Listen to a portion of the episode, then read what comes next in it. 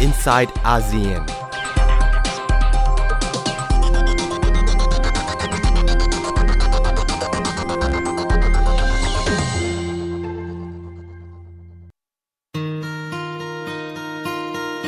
Hello, virus from Wuhan. Another problem's here again. Because you see the contagion creeping, and the virus is indeed spreading, and the memory of SARS planted in my brain still remains. We stand and fight the virus. We hear of theories how it grew. From snakes and bats became a flu. Passing the sickness from man to man. Now it's growing, getting out of hand. It's a virus that has traveled near and far. Corona. We have to fight the virus. And in the latest news I saw, 10,000 people, maybe more.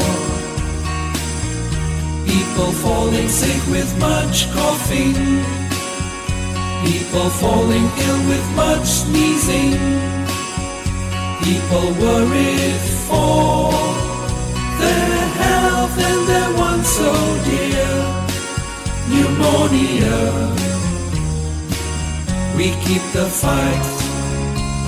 the virus. Keep your hands clean, always know. Hygiene will stop that virus grow. When you sneeze, cover with a tissue. Even coughing, just let me teach you. Wear a mask if you're sick so that others won't get it too. We count on you to help to fight the virus.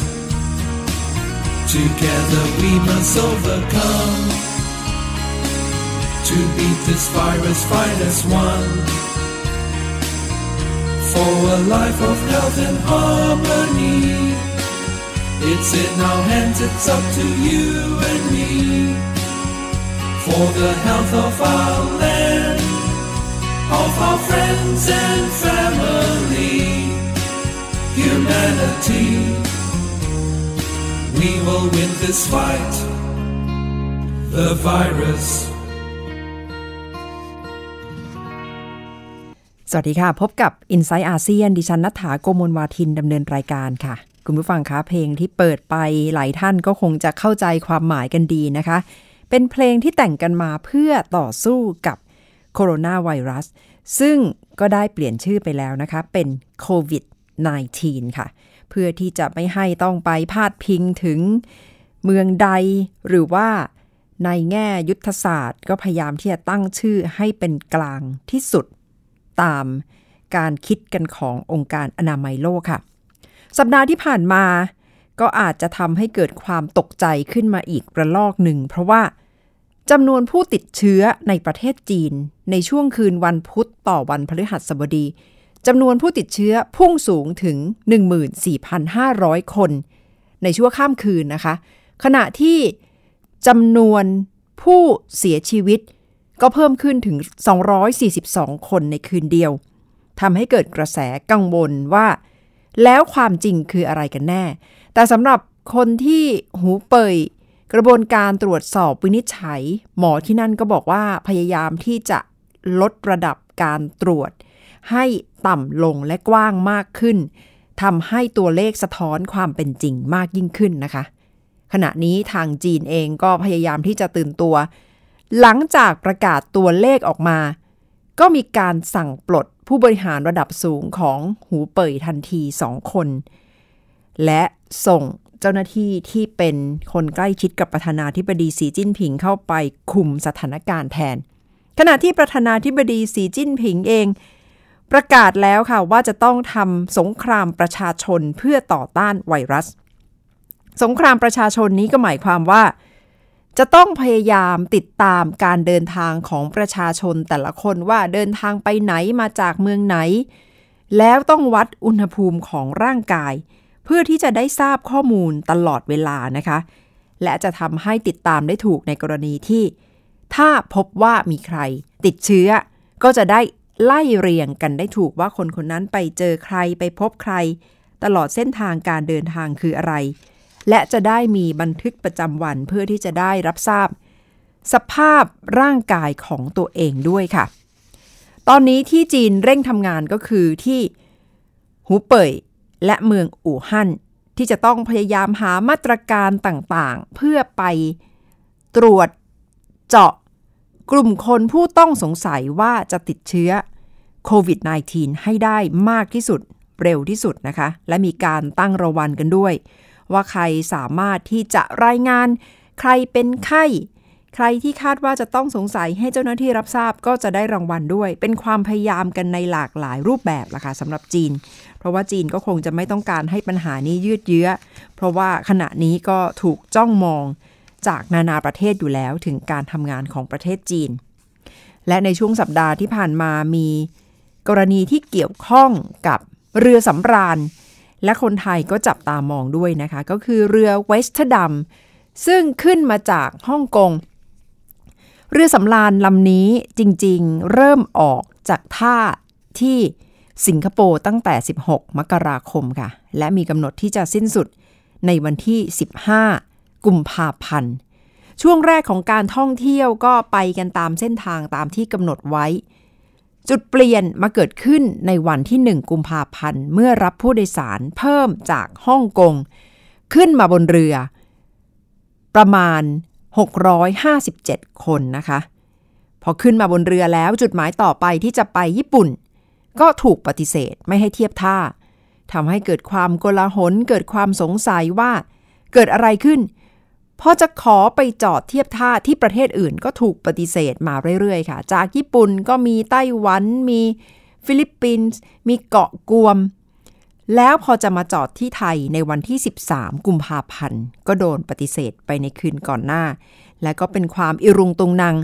จนในช่วงเย็น ๆ ค่ะ เราก็ได้รับทราบว่าทางรัฐบาลกัมพูชา นายกรัฐมนตรีฮุนเซนก็ระบุว่าให้ไปจอดได้ที่ท่าเรือสีหนุวิลล์ สำหรับคนที่อยู่บนเรือก็คงจะตกใจค่อนข้างที่จะหดหูนะคะ เพราะว่าอยู่บนเรือมาตลอดไม่ต่ำกว่า 2 สัปดาห์แล้วไม่ได้ขึ้นฝั่งไม่ได้ไปเหยียบแผ่นดินที่ไหนเลย ก็รอกันมากค่ะ แต่พอมาถึงที่กัมพูชา เช้าวันที่ 13 กุมภาพันธ์ช่วงเช้าประมาณ 7 โมงเช้า ตอนแรกก็นึกว่าอ๋อพอไปถึงฝั่งแล้วก็จะได้ลงไปเดินเล่น แต่ทางกัมพูชาก็เตรียมพร้อมค่ะ ได้นำเจ้าหน้าที่คณะพยาบาลบุคลากรทางการแพทย์ ขึ้นเฮลิคอปเตอร์ เพื่อมาตรวจร่างกายของผู้โดยสารและลูกเรือที่อยู่บนเรือโดยสารเวสเตอร์ดัมเรือสำราญลำนี้ ปรากฏว่าพบคนติดเชื้อประมาณ 20 คน ก็ต้องนำตัวอย่างเลือดของคนเหล่านี้ไปตรวจว่าติดเชื้อโควิด -19 หรือไม่นะคะ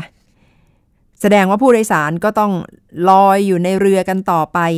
แต่ก่อนแต่ว่าก็มีคำยืนยันออกมาแล้วว่า ในที่สุด ก็ให้ได้ลงไปเดินได้ค่ะ หลังจากที่ได้รับ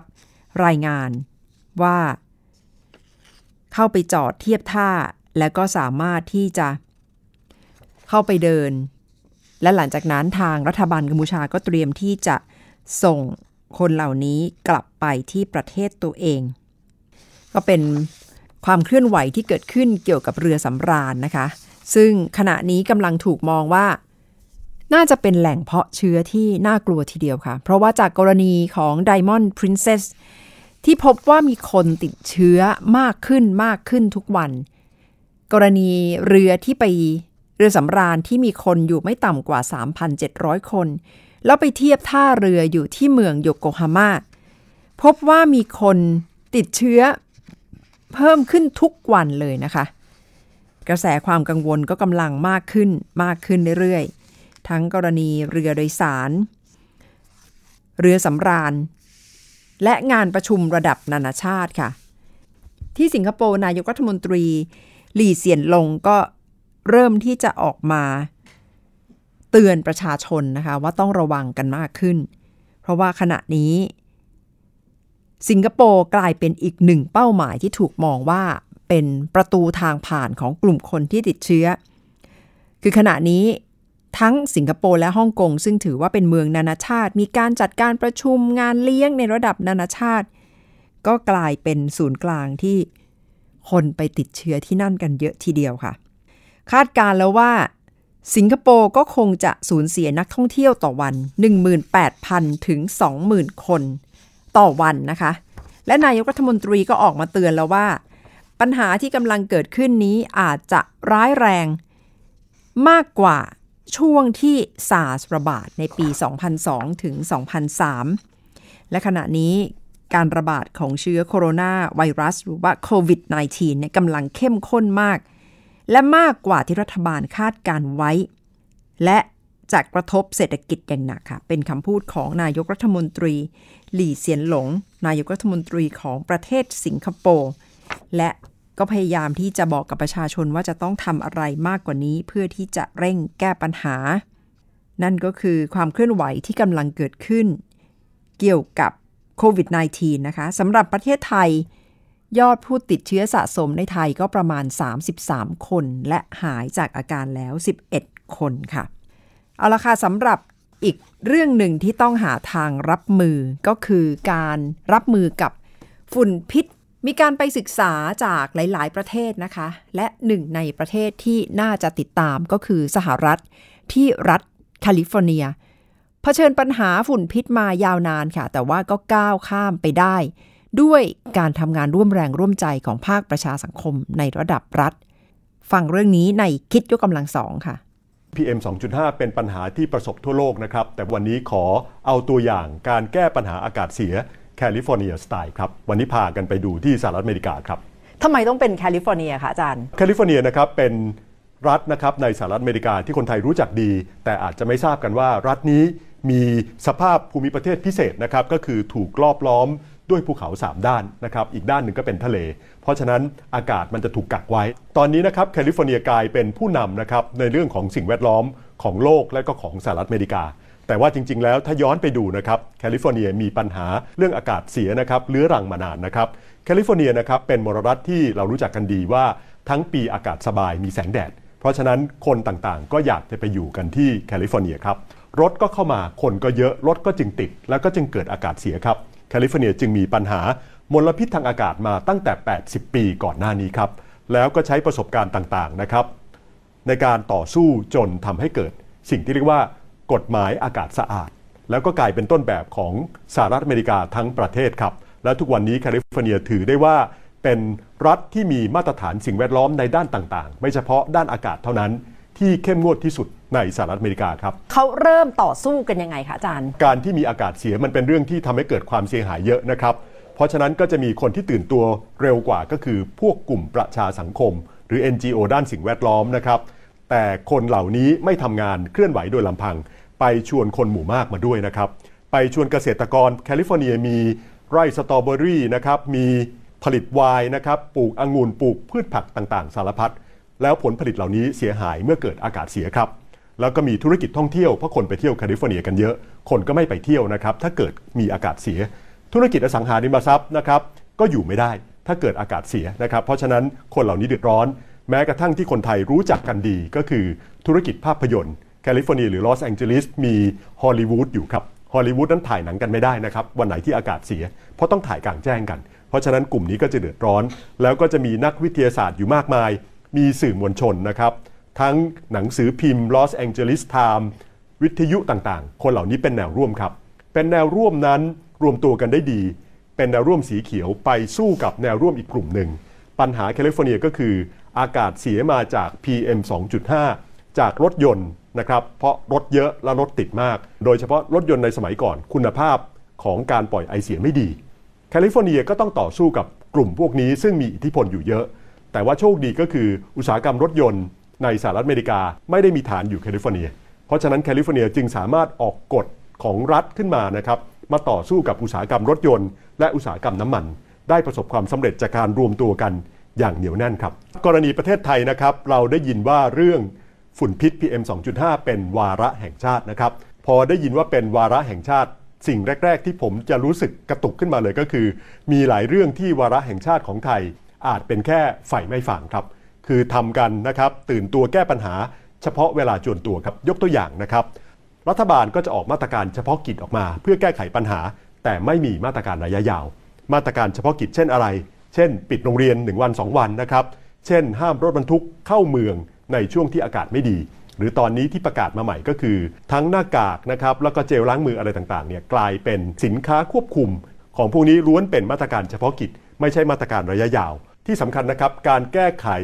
ปัญหาที่เร่งด่วนฉุกเฉิน แบบเรื่องนี้นะครับรัฐบาลมักจะทำกัน โดยใช้โครงสร้างการทำงานที่หลวม และไม่ทำงานแบบบูรณาการกันนะครับ เพราะฉะนั้นพอปัญหาทวีความรุนแรงลงไปก็เลิกทำกันนะครับ ถ้าแก้แบบนี้อีกกี่ชาตินะครับก็คงขาดความสำเร็จครับ เพราะฉะนั้นประเด็นความสำเร็จนั้น ประชาชนต้องสามารถกดดันรัฐบาลได้ต่อเนื่อง ให้รัฐบาลแก้ไขปัญหาครับ ก็มีแนวคิดของบางกลุ่มเสนอบอกว่า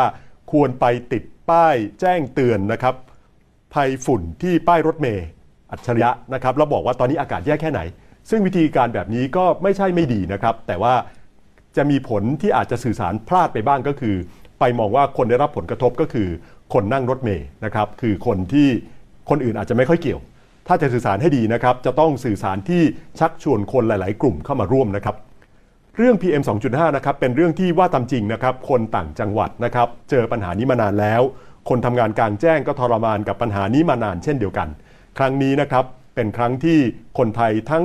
ทุกหมู่เหล่าจะสามารถร่วมแรงร่วมใจกันได้ ผมเสนอว่าควรจะมีการรวมกลุ่มนะครับเอาคนที่เป็นกลุ่มเป็นก้อนเห็นชัดๆ เช่น ไม่ใช่เฉพาะคนนั่งรถเมล์ คนนั่งรถไฟฟ้า BTS MRT คนเหล่านี้คือคนที่ต้องเดินไปเดินมาด้วยนะครับแล้วก็สูดอากาศพวกนี้ คนเหล่านี้เป็นคนชั้นกลางควรดึงเข้ามาด้วยนะครับ ธุรกิจเกี่ยวกับโรงแรม ธุรกิจเกี่ยวกับการท่องเที่ยวนะครับ เสียประโยชน์เยอะ ท่องเที่ยวคืออุตสาหกรรมใหญ่ของประเทศไทยนะครับทำรายได้น่าจะใกล้ๆ 20%ของ GDP เพราะฉะนั้นกลุ่มนี้จะมีพลังอยู่เยอะควรดึงเข้ามาด้วยนะครับว่านักท่องเที่ยวจะไม่มาเที่ยวประเทศไทยนะครับถ้าเกิดอากาศประเทศไทยมีปัญหานะครับ ยังมีคนเล่นกีฬากลางแจ้งนะครับ ชอบไปวิ่งตามสวนลุมสวนต่างๆ ควรจะชวนมาเป็นพวกครับ ธุรกิจอสังหาริมทรัพย์นะครับ คนที่มีบ้านนะครับ ซึ่งแปลว่าฐานะดี มีสวนในบ้านออกไปเดินในสวนก็เดินไม่ได้ มีคอนโดสูงๆนะครับ จะขึ้นไปตากอากาศบน ดาดฟ้าคอนโดก็ไม่ได้ คนเหล่านี้คือคนที่มีพลังทางการเมือง เพราะฉะนั้นควรมีการรวมกลุ่มกันนะครับ ภาคประชาสังคม ดึงคนทุกหมู่เหล่า ทั้งคนกรุงเทพคนต่างจังหวัด คนรายได้น้อยคนรายได้มากนะครับมารวมกลุ่มกัน สร้างแนวร่วมที่ยิ่งใหญ่ ผลักดันให้เกิดการแก้ไขปัญหาต่อเนื่องให้ได้ครับ เพราะฉะนั้นนะครับถ้าเราจะแก้ไขปัญหาฝุ่นพิษ PM 2.5 นะครับเราอย่าคิดเรื่องเทคนิคอย่างเดียว การเสนอบอกควรทำอะไรไม่ควรทำอะไร เรื่องอย่างนี้เป็นเรื่องที่ควรทำแต่ถ้าคิดแค่นี้จะแก้ไม่ได้ครับ การแก้ไขปัญหาเรื่องนี้เป็นเรื่องการเมืองด้วยครับ การเมืองเรื่องฝุ่นพิษ จะแก้ไขปัญหาการเมืองก็ต้องมีพลังต่อรองทางการเมืองนะครับ ถ้าปล่อยให้รัฐบาลประกาศเป็นวาระแห่งชาติก็อาจจะเป็นแค่ไฟไม่ฟาง ถ้าจะแก้ไขปัญหาให้ได้ผลนะครับ มีตัวอย่างเรียนรู้ได้จากแคลิฟอร์เนีย ซึ่งสร้างแนวร่วมสีเขียวครับ ประเทศไทยก็เช่นเดียวกัน ควรสร้างแนวร่วมยิ่งใหญ่ผลักดันให้แก้ไขปัญหาต่อเนื่องครับ ต้องดึงทั้งธุรกิจดึงทั้งประชาชน มาช่วยกันกดดันรัฐบาล ให้แก้ไขปัญหาอย่างยั่งยืนให้ได้ครับ เรื่องของปัญหา PM 2.5 ไม่ใช่ปัญหาเฉพาะประเทศไทยเท่านั้นนะคะ เป็นปัญหาร่วมกันของอาเซียน ก่อนหน้านี้คนไทยอาจจะรู้สึกว่าเป็นเรื่องไกลตัว แต่ว่าขณะนี้ก็ใกล้ตัวมากขึ้นมากขึ้นเรื่อยๆ มีข้อเสนอจากนักวิชาการนะคะว่าระยะยาว ไทยก็จะต้องพิจารณาออกกฎหมายอากาศสะอาด และพยายามมองในมุมว่าเป็นภัยคุกคามข้ามพรมแดนและปัญหาร่วมกันในระดับอาเซียน ถึงแม้ว่าไทยจะพยายามทำให้อากาศในไทยสะอาด แต่ถ้าเพื่อนบ้านในอาเซียนยังมีปัญหา ปัญหาก็จะยังเกิดขึ้นและก็ยังส่งผลกระทบนะคะ โดยเฉพาะฝุ่นพิษ ขนาดเล็กที่อยู่ในอากาศล่องลอยไปในอากาศ โดยอาจารย์ที่ศึกษาเรื่องนี้ก็ระบุว่าเป็นสิทธิขั้นพื้นฐานที่ทุกคนควรที่จะได้ หายใจสูดอากาศสะอาดเข้าไปเพื่อชีวิตที่มีคุณภาพค่ะ เอาละค่ะทั้งหมดก็คือ i n s i ซต์อาเซียนสำหรับสัปดาห์นี้นะคะ ขอบพระคุณทุกท่านที่ติดตามรับฟังกันค่ะสำหรับวันนี้ดิฉันนัทธาโกมลวาทิน สวัสดีค่ะ love and place is much brighter than tomorrow.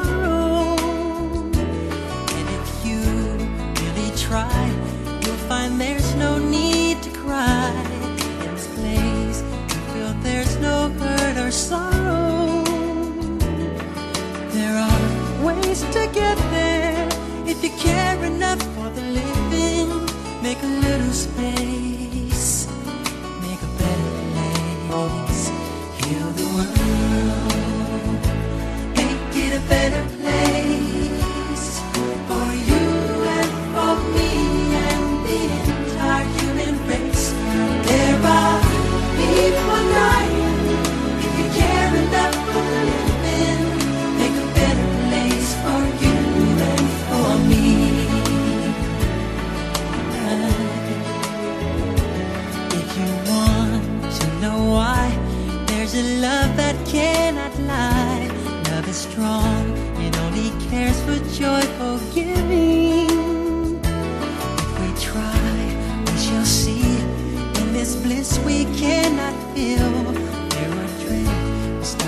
and start living.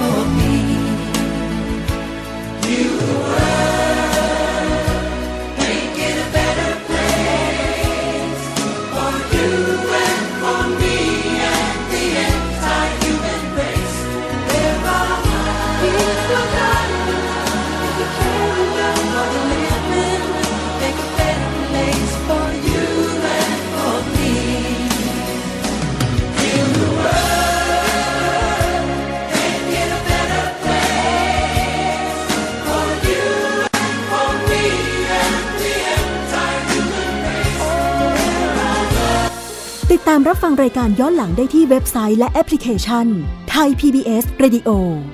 ไทย PBS ดิจิทัล Radio วิทยุข่าวสารสาระ เพื่อสาธารณะและสังคม